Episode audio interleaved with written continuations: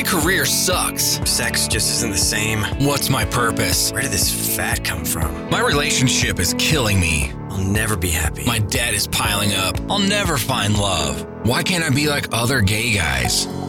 Hey guys, it's time to get a grip, stop whining, make a bold move, and do something amazing with your 40 plus gay life. Let's get to the show with your Tell It Like It Is host, Rick Clemens, who does his best to never act like a dick or a diva unless you act like one first. So you're struggling with your man. Or maybe you don't have a man because you keep struggling to even work with the man before he becomes your man. And you keep scratching your head and you're wondering, why can't I make a gay relationship work? I'm good at this. Why aren't they good at this? Well, just might be that, yeah, maybe you are good at this, but maybe you're not quite as good at this as you think. And maybe you need to think about what really goes in to a healthy gay relationship. Hi there, I'm Rick Clemens, the host of 40 Plus Gay Men Gay Talk, and we are back, boys. Yes, we're back for another episode. I'm so excited to have you here. And before we dive in and talk about healthy gay relationships, let's do a quick check in every month, the first Monday of the month, pretty much every month. We have a little get together. And if you would like to be part of those Zoom chats, which I'd love to have you, go to gaymenschat.com or you can go to 40 plus men's chats.com and find out all the information. We do a Zoom chat. Always have a great group of guys. We always have great subject matter. And there's another one coming up in November, the 1st of November, 6 p.m. Pacific, 9 p.m. Eastern. So if you'd like to be part of that, please, please, please join us. Now, boys, men, let's get to this. Healthy gay relationships. So, how do you make one work? Well, not that I'm the expert, but I've been in mine now for over 20 years. And not saying we don't have our humps and bumps. Mostly we have a lot of fun uh, humps, but um, I can tell you a couple of things that have really, truly, like really, truly made our relationship work. In fact, there's about 10 things I'm going to share with you here. So, first, right out the gate, be in a damn good, healthy relationship with yourself. You got to be good with you. Now, I don't know why I'm doing that Southern drawl, but well, I get, I do because I was a Southern boy at one point in time.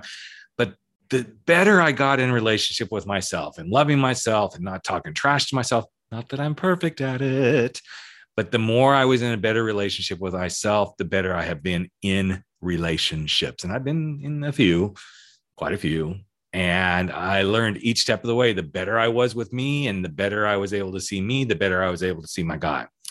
Uh, number two, because we're moving through. Number two, hey, ask your man, like literally ask him, like, hey, what do you think makes a good, healthy, not a good relationship, a good, healthy relationship? And guess what? We're men.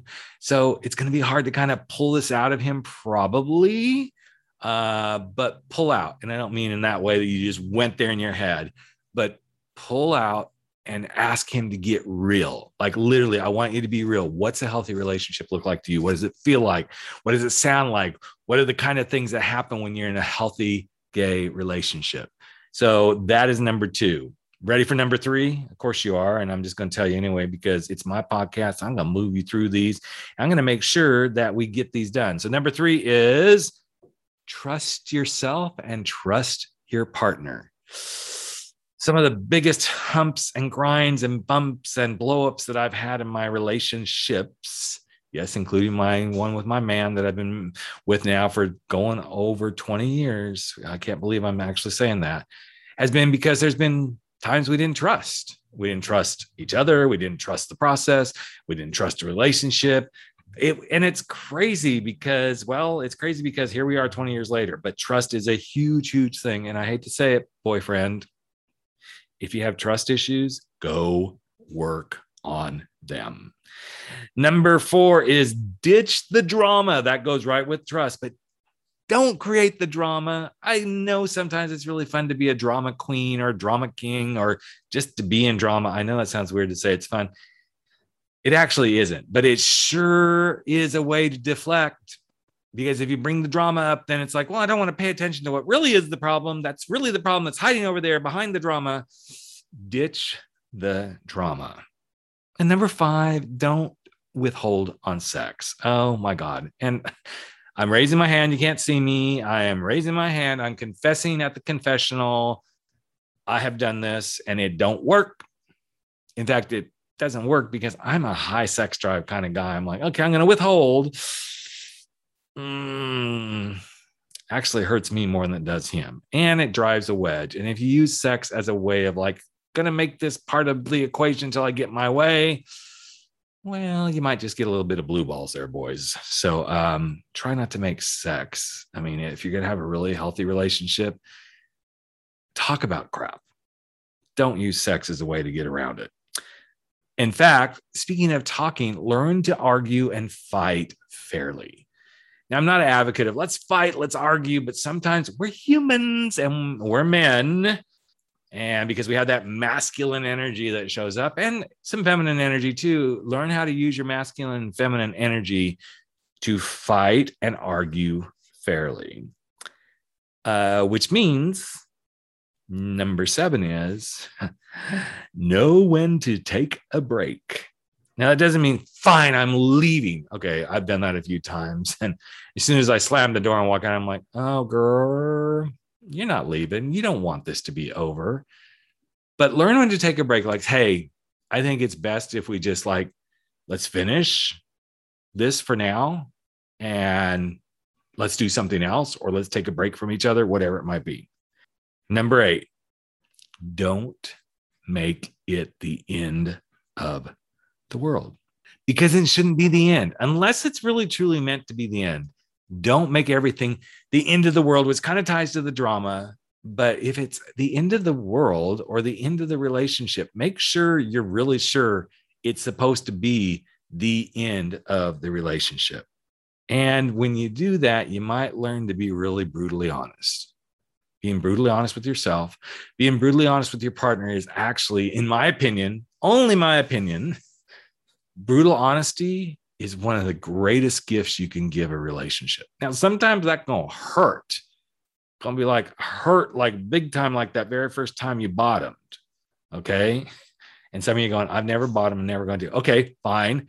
But you you still have been hurt, okay, because that brutal honesty hurts, man.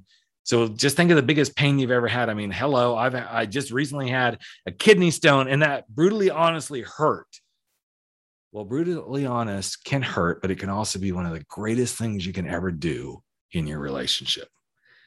And finally, as if there's a final to this list, because I could add to this, you could add to this, we could all add to these lists, but a healthy gay relationship means lower the expectations. But but they have to be, I don't care. Lower your expectations because okay, yes, I'd like a nice little bubble butt to call my own and have one to be one. I'd like a nice bubble butt. I'm working on it, but I'm 58 years old and the shit's sagging places it shouldn't be sagging. Oh, I'd like to be hung like a horse. Well, not really, but actually, I'm pretty happy in that arena. But truly lower your expectations on what you want from your man. He ain't perfect, and neither are you.